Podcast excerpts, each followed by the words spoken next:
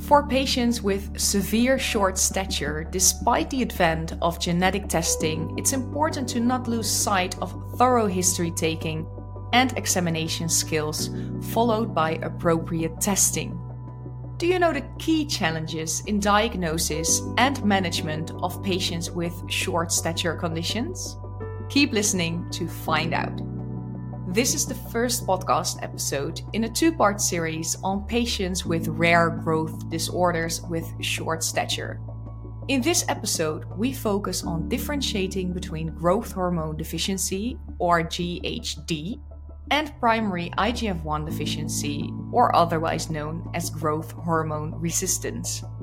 This podcast is an initiative of C O R two E D and supported by an independent educational grant from Ipsen. My colleague Tracy Gashi will moderate this podcast episode. Thanks, Tonka. I'm delighted to introduce to you two experts in the field of paediatric endocrinology. Firstly, Professor Backeljauw, who has worked in growth disorders for decades and has been involved in research and clinical management of children with severe growth disorders, including primary I G F deficiency. I'm also joined by Joachim Woelfle, who, since the start of his academic career, has had a major interest in growth disorders, first as the head of paediatric endocrinology at the University of Bonn in Germany, and since twenty nineteen as the Chair of Paediatrics at the University of Erlangen. Welcome to both of you. So perhaps I can ask you first, Professor Backeljauw, to explain to us why this topic is important, and also could you tell us the key challenges when diagnosing patients with short stature? Let me go immediately to the second part of your question. The key challenge is always to uh, make an early diagnosis. It's still, with the uh, advancement in uh, our diagnostic abilities, with the uh, advancement in, in molecular uh, genetics, we still see many patients referred to us relatively late. So it's, you know, of utmost importance to make an early diagnosis for a child who is showing worrisome growth. And on top of that, we need to make the correct diagnosis so we can start with the correct, appropriate treatment. Thank you. So I'd like to bring Professor Woelfle into the discussion now and ask you, if I may, um, to comment on the key challenges regarding the management of these patients. As you said, one of my interests for a long time have been growth disorders, but this comes with a drawback that for many, many years we had only limited therapeutic possibilities, which is mainly growth hormone available. And we are now in a situation where we have enlarged our portfolio and where even more growth-promoting drugs are in the pipeline. So, as Philippe said, the challenge is, is to make a correct diagnosis. And even now, where we have somewhat more therapeutic agents in hand, we have the correct diagnosis, which then leads to a precise therapy or management of this patient. So before we dive deeper into the diagnosis and management of patients with growth hormone deficiency or severe primary I G F one deficiency, let's perhaps start with the prevalence, incidence and presentation of these patients with rare growth disorders. So Professor Backeljauw, could you tell us more about the incidence and prevalence of these patients, please? Yes, so we have a fairly good idea of the prevalence of growth hormone deficiency. We think it's somewhere around one in four thousand. With respect to the diagnosis of severe primary I G F one deficiency, it's a little hard to give an exact prevalence. I've seen numbers of about one to ten in a million.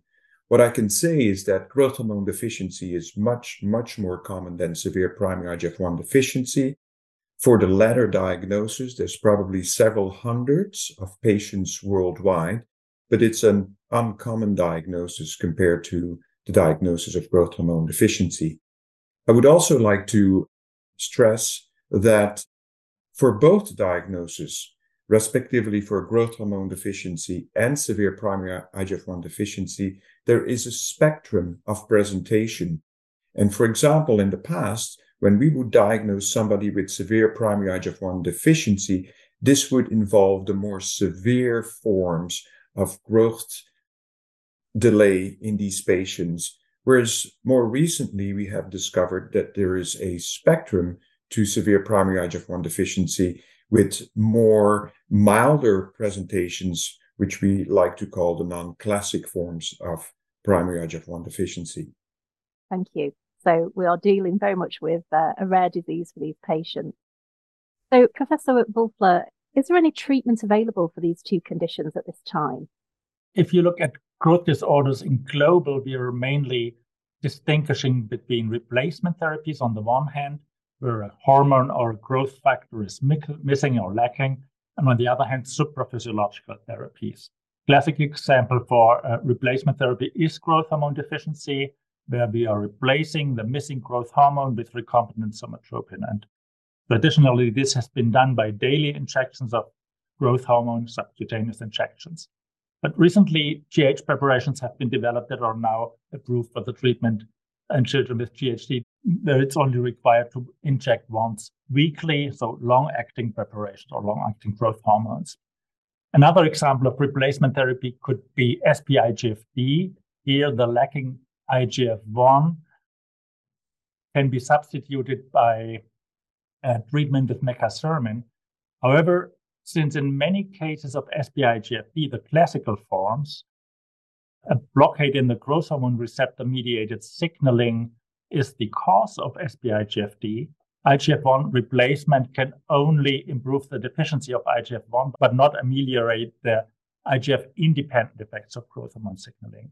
And in addition to those two conditions, we have a number of therapies available for supraphysiological therapies, which are in patients with short stature associated with other syndromal disorders such as Turner syndrome, SHOX deficiency, children born S G A, lacking growth hormone, uh, lacking catch-up growth, and others. And last but not least, we are now in a position where certain skeletal dysplasias can be treated by growth-promoting agents such as vosoritide, a C M P analog, which is now approved for the treatment for chondroplasia.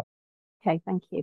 So for the purposes of the podcast today, we're going to focus on the rare short stature disorders um, which have a treatment available. So we're going to be focusing on growth hormone deficiency and severe primary I G F one deficiency for the rest of the discussion. So in order to do, understand the differences properly, could I ask you, Professor Backeljauw, to provide us with an overview of the growth hormone I G F one signaling axes? What I like to describe as the growth hormone I G F one growth plate axis is quite a complex physiologic system. But in summary, when we secrete uh, endogenous growth hormone or, or somatropin from the pituitary somatotropes, growth hormone circulates in the body and will stimulate the production of insulin-like growth factor one, or I G F one. There are two components of the I G F one production. There's first the production of I G F one by the liver, and this uh, we we call the endocrine uh, component of I G F one.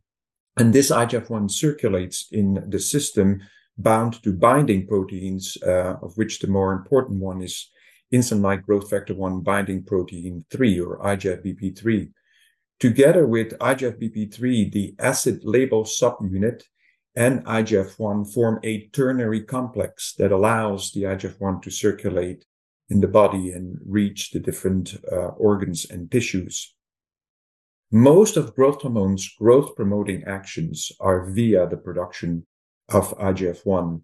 What is most important in the I G F one production is the amount of I G F one that gets produced locally in the tissue, at the tissue level, and we call that the autocrine or paracrine effects of I G F one that are produced locally at the cellular level.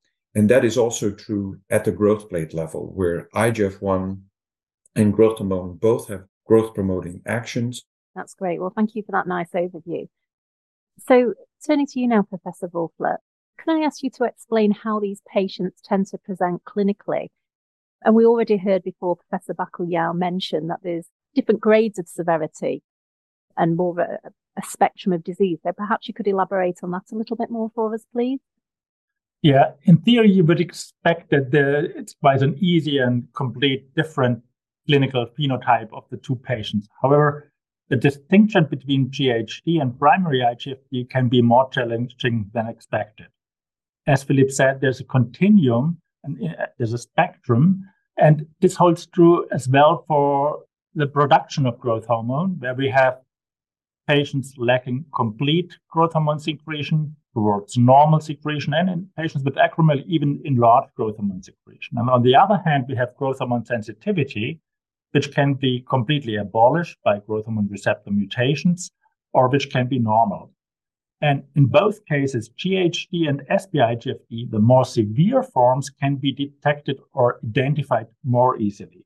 For example, in congenital G H D, this is not unfrequent part of combined pituitary hormone deficiency, where the patient can exhibit, exhibit features such as hypoglycemia or cholestasis. And in patients with Laron syndrome, postnatally, those can have certain Uh, phenotypical features such as frontal bossing with a prominent forehead, acromicria with a small face, small hands, or small feet. And in both cases, I would say the growth hormone insensitivity cases with a severe form tend to have a more pronounced growth retardation earlier than in G H D. However, if we are looking in the less severe forms, this becomes much more difficult. Patients with partial G H D and patients with less, uh, less severe form of primary I G F D may present with rather comparable growth patterns. And biomarkers such as I G F one, the endocrine form of I G F one, as Philippe just explained, do not really help to distinguish between those two forms. That means that both growth pattern and the biochemical profile in these less severe affected patients with either partial G H D or S P I G F D can look quite comparable. And it's finally the result of a growth hormone stimulation test that more or less arbitrarily is dividing into two forms. Genetics might help distinguish a little bit if you find a pre-published growth hormone receptor mutation where you know there's a lack of growth hormone receptor signaling that might help you. However, there's Sometimes uh, you can stumble across mutations which are not part of the G H I G F one axis, where you produce more questions than answers. Okay, so Professor Backeljauw, could you tell us how you approach the diagnostic workup of these patients? When I see a patient with short stature and or growth failure, and I need to work that patient, evaluate that patient, I put a lot of value in uh, performing a very good, very uh, detailed clinical exam. But that's preceded by taking a detailed history and um, finding out more about the different organ systems in the patient. So we call that a review of systems that needs to be performed. So together with a detailed history, a detailed review of systems, and a well-performed physical exam, one can then decide on particular screening tests that may be helpful. Physical exam is important. Oxology should be very detailed. We should look at not only height and weight, but also body segment measurements. And after that, one can start considering screening for growth hormone deficiency or primary I G F one deficiency, probably first by uh, obtaining a serum insulin-like growth factor one concentration, an I G F one concentration. Sometimes we also measure an I G F B P three as a screening test for growth hormone deficiency. And so I G F B P three is rarely low in normal short children. So both tests are appropriate screening tests. I G F one is probably the preferred one. I G F B P three may be helpful in younger children. So can you elaborate more on that in terms of how you go about differentiating between patients with short stature who have growth hormone deficiency and those that have short stature caused by primary I G F one deficiency? In children, when we have a suspicion that they may have growth hormone deficiency, performing a growth hormone stimulation test and evaluating the peak concentration with various stimuli can be helpful to confirm the diagnosis. To make a diagnosis of growth hormone deficiency, one usually deals with a low I G F one concentration. And as confirmation, uh, performing a growth hormone stimulation test or a growth hormone provocation test may be helpful and may teach us more about the patient's ability to secrete growth hormone. Moreover, one cannot make a diagnosis of growth hormone insensitivity or growth hormone resistance or primary I G F one deficiency without performing a growth hormone stimulation test, during which we should see a normal peak level, peak concentration of growth hormone. And finally, a quick word about the I G F one generation test, which some people recommend to perform uh, if we suspect the patient has growth hormone resistance or primary I G F one deficiency. There are also caveats related to the I G F one generation test. It is very difficult to assign reliable cutoff values. The test consists of the administration of giving growth hormone before and after growth hormone. We measure I G F one and we see, we evaluate how much I G F one can be generated by exposing the patient to, to relatively high doses of growth hormone. There are a variety of protocols with different doses of growth hormone, different duration of the I G F one generation test. And in general, it's not a helpful test for patients who have mild to moderate degrees of primary I G F one deficiency. It can be helpful to confirm severe primary I G F one deficiency, because in that situation, the I G F one generation is minimal. Can I bring you back in now, Professor Woelfle, and ask you, what, what do you think are the main challenges that you experience when diagnosing these patients with short stature?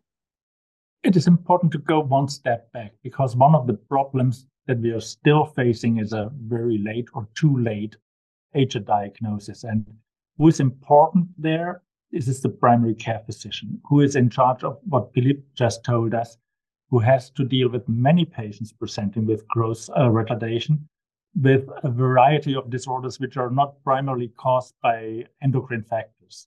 Growth is an excellent biomarker of health and disease. So for the P C P, it is important to take, as he said, a careful history, being aware for certain clues for medical history and physical exam.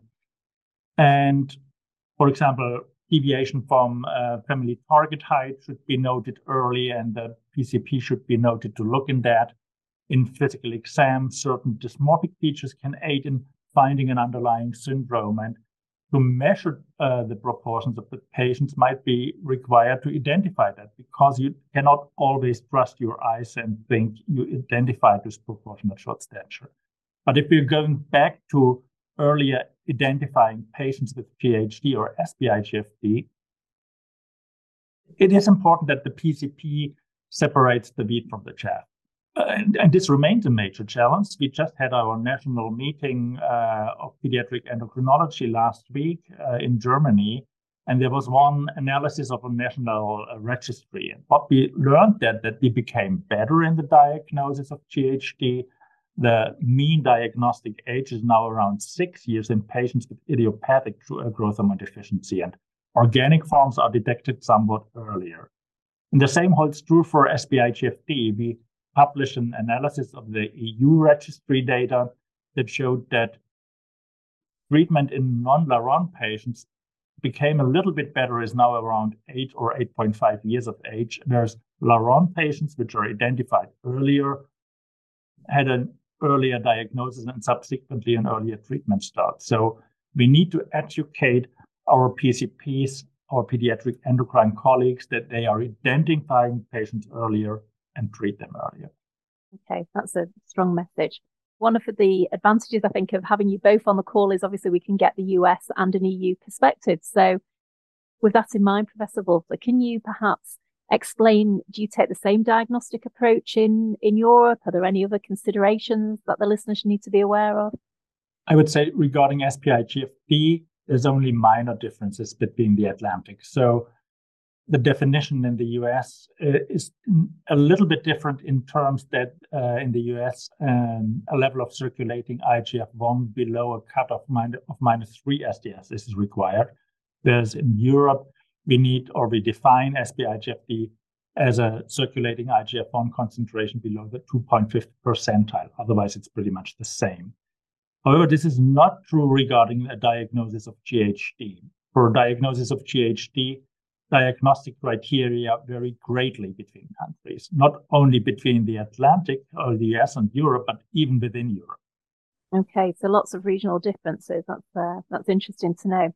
You also mentioned earlier, Professor Woelfle, about genetic testing, the role of genetic testing. So, you know, Professor Backeljauw, perhaps you could talk to us a little bit more about that. Um, you know, what is the role of genetic testing in this diagnostic process? And when in the diagnostic workup would it be considered? If we have a presumptive a biochemical or clinical diagnosis of a uh, disorder for which genetic testing is available, it's very appropriate to confirm that diagnosis by genetic testing. And that certainly is the case for primary I G F one deficiency. If a patient presents with severe primary I G F one deficiency, one can have enough clinical indications that to justify genetic analysis to, for example, confirm an abnormality in the growth hormone receptor gene. But in many cases, the workup does not reveal a specific diagnosis, either clinically or biochemically. And genetic screening may, may be quite helpful, and it has been progressively more and more introduced in our clinical practice. We are often looking for a monogenic growth disorder. We are more likely to diagnose a monogenic uh, growth disorder and find an abnormality if the patient has a more severe form of short stature, if there is, for example, consanguinity in the family, if the child has short stature but also has a genetic uh, condition, uh, a syndrome, a genetic syndrome that can be um, diagnosed, and in cases of autosomal dominant short stature, uh, we are also more likely to uh, find um, a diagnosis of a monogenic growth disorder. In many cases, though, genetic testing will not find uh, a specific cause, and we may run into um, what we call um, genetic variants of unknown significance, where there is not enough proof that the um, mutation or the ab- genetic abnormality that is found on testing is uh, pathogenic. Clinicians need to be aware of this. Mm-hmm. Okay, so let's move on now from um, diagnosis more to treatment. So we've already touched on the fact that there are um, different treatments available for patients with growth hormone deficiency and primary I G F one deficiency. So Professor Woelfle, could you tell us about the treatment for growth hormone deficiency, please? Growth hormone deficiency is treated now since about Um, first patient was described by Maurice Rabin in nineteen fifty-eight, so it's about uh, calculating seventy-five years already. But he used uh, human growth hormone, which was extracted from cadavers. And since eighty-five, nineteen eighty-five, we were in the position that we have recombinant growth hormone available, uh, which is typically applied by subcutaneous injection, and which made the uh, management more available worldwide.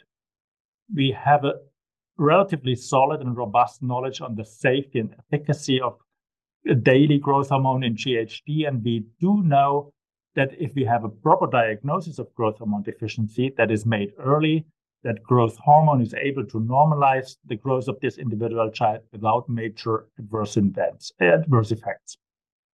In about two years, as I mentioned earlier, our toolbox got a little bit larger.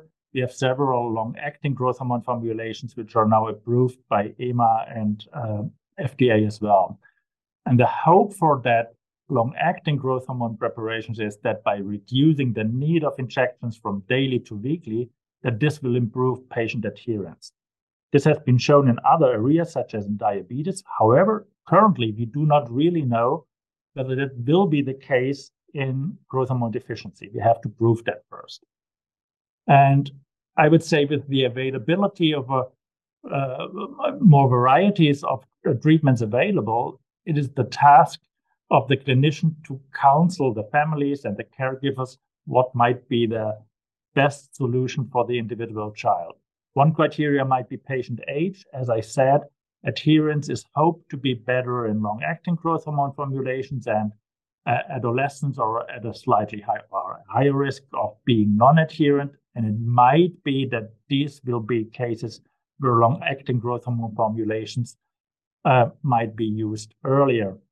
On the other hand, we have patients where I would be a little bit more conservative, since we have a good safety profile in daily growth hormone actions. And one of the patient groups where I would be conservative are pediatric cancer survivors. So we know that the physiology and the pharmacokinetics of long-acting growth hormone differ from what we see in daily uh, growth hormone application and in normal physiology. So I would argue that in these patients, I would be more hesitant and stick probably more to daily growth hormone until we know more. And what about the treatment for severe primary I G F one deficiency? Can you tell us about the safety and efficacy of that treatment, please? So with regards to the treatment of individuals who have severe primary I G F one deficiency, the approved medication is recombinant human uh, insulin-like growth factor one, recombinant human I G F one, or mecasermin. And uh, this preparation is also administered subcutaneously, but it's usually administered twice daily. The maximum dose is one hundred twenty microgram per kilogram per dose, again, administered twice daily. And when patients are started on this treatment, they're usually titrated gradually to that uh, dose as they tolerate it. It improves um, linear growth in these patients from a, an efficacy perspective. Um, We treated a cohort of uh, twenty-one individuals with severe primary I G F one deficiency in the uh, nineteen nineties and early two thousands for a mean treatment duration of just under eleven years. And that the height velocity, which at baseline before treatment was about three point one centimeters per year, improved to seven point five centimeters per year in the first year of treatment. And the delta height Z-score, or delta height S D S, at the end of treatment was anywhere from plus one point six to plus two standard deviations, depending on whether patients had had their puberty delayed uh, or not. And so when you look at those data, we can definitely say that I G F one therapy is efficient and is the only therapy to which these patients will respond. But it's obvious that the response to I G F one therapy in severe primary I G F one deficiency is not the same as the response we observe in growth hormone deficient patients who get growth hormone replacement therapy. From a safety perspective, it's also somewhat different. Patients with severe primary I G F one deficiency, such as Laron syndrome patients, have as, as a baseline um, Uh, problems with low blood sugar, with hypoglycemia in at least forty percent of the patients. And uh, so this hypoglycemia may be aggravated with, with recombinant human I G F one. Uh, so we need to pay attention to this, especially in the most severely affected and the youngest patients. Um, we need to um, plan the uh, administration of I G F one um, with uh, the intake of a meal. The patients are also at a higher risk with I G F one therapy for the development of increased intracranial pressure. And then I probably should mention a recent warning from the F D A that individuals both within the indication of severe primary I G F one deficiency and outside of the indication, Uh, when they were treated with um, recombinant human I G F one, there was an increased incidence of both benign and malignant tumors via post-marketing uh, analysis. So I G F one therapy is uh, therefore contraindicated in patients who have an active or suspected neoplasm or any condition that has an increased risk for a neoplasm with a known increased risk. And Professor Woelfle, how do you manage patients with primary I G F one deficiency? And, and you know, is the I G F one treatment indicated for all cases? Internationally, I would say the approach to patients with S P I G F D differs as well.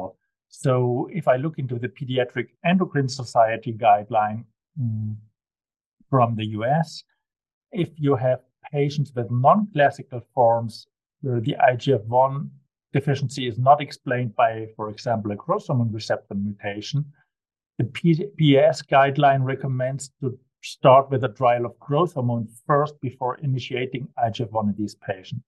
In Germany, this would be off-label. We wouldn't be able to do that. So taken together, yes, uh, I would carefully counsel the family about the efficacy and the safety of the uh, of I G F one treatment. But in addition, I would underline the importance of collecting the patient's data in a registry that we learn more and have a better database uh, to counsel these patients. Absolutely. So thank you. I think we've had a very comprehensive discussion. So I'd like to thank you both very much for sharing your insights with our listeners on this topic. We always like to end our episodes by providing the listener with the key clinical messages of your discussion for them to take away. So can I ask you, Professor Woelfle, what would be your main clinical messages that you'd like our listeners to remember after this podcast? As we discussed, for both G H D and S P I G F D, the late age diagnosis and the late treatment start is a problem. And we already talked that we need to educate our community, pediatric endocrine specialists, as well as primary care physician, to make an earlier diagnosis. So this is important. And with the availability of more than one treatment option for growth hormone deficiency, we have to make a comprehensive counseling of the families. What are the advantages regarding safety, uh, safety knowledge, and what are the potentials of the newer drugs available? And as I just said, we need to collect the data of the treated patients in our databases to learn more about long-term safety and long-term efficacy. Thank you. And Professor Backeljauw, have you anything to add to that? As I've alluded to, I think for patients who present with severe short stature, despite the gradual introduction of genetic testing, I think it's still important not to lose sight of having good history-taking skills and good examination skills, followed by appropriate testing. I think we further need to have a good understanding of all the caveats that come with biochemical testing, as well as genetic testing. And um, I think we should um, prescribe treatments within the limits of the indication for both growth hormone deficiency and severe primary I G F one deficiency. And as physicians, we need to be aware that the caregivers should be well informed about the treatment, the expectations they can have from an efficacy perspective, and the safety. Thank you again for this episode. We've learned a lot from your discussion on rare growth disorders with short stature. Thank you. Thank you, Tracy. If you liked this podcast episode and want to find out more on short stature and particularly severe primary I G F one deficiency, then look on the Rare Diseases Medical Conversation podcast channel from the C O R two E D Medical Education account for the other episode with Professor Helen Storr and Professor Andrew Dauber. Also, don't forget to subscribe to the channel, rate this episode, or inform your colleagues about it. Thank you for listening and see you next time. This podcast is an initiative of C O R two E D and developed by P E Connect, a group of international experts working in the field of endocrinology and pediatrics. The views expressed are the personal opinions of the experts, and they do not necessarily represent the views of the experts' organizations or the rest of the P E Connect group. For expert disclosures on any conflict of interest, please visit the C O R two E D website.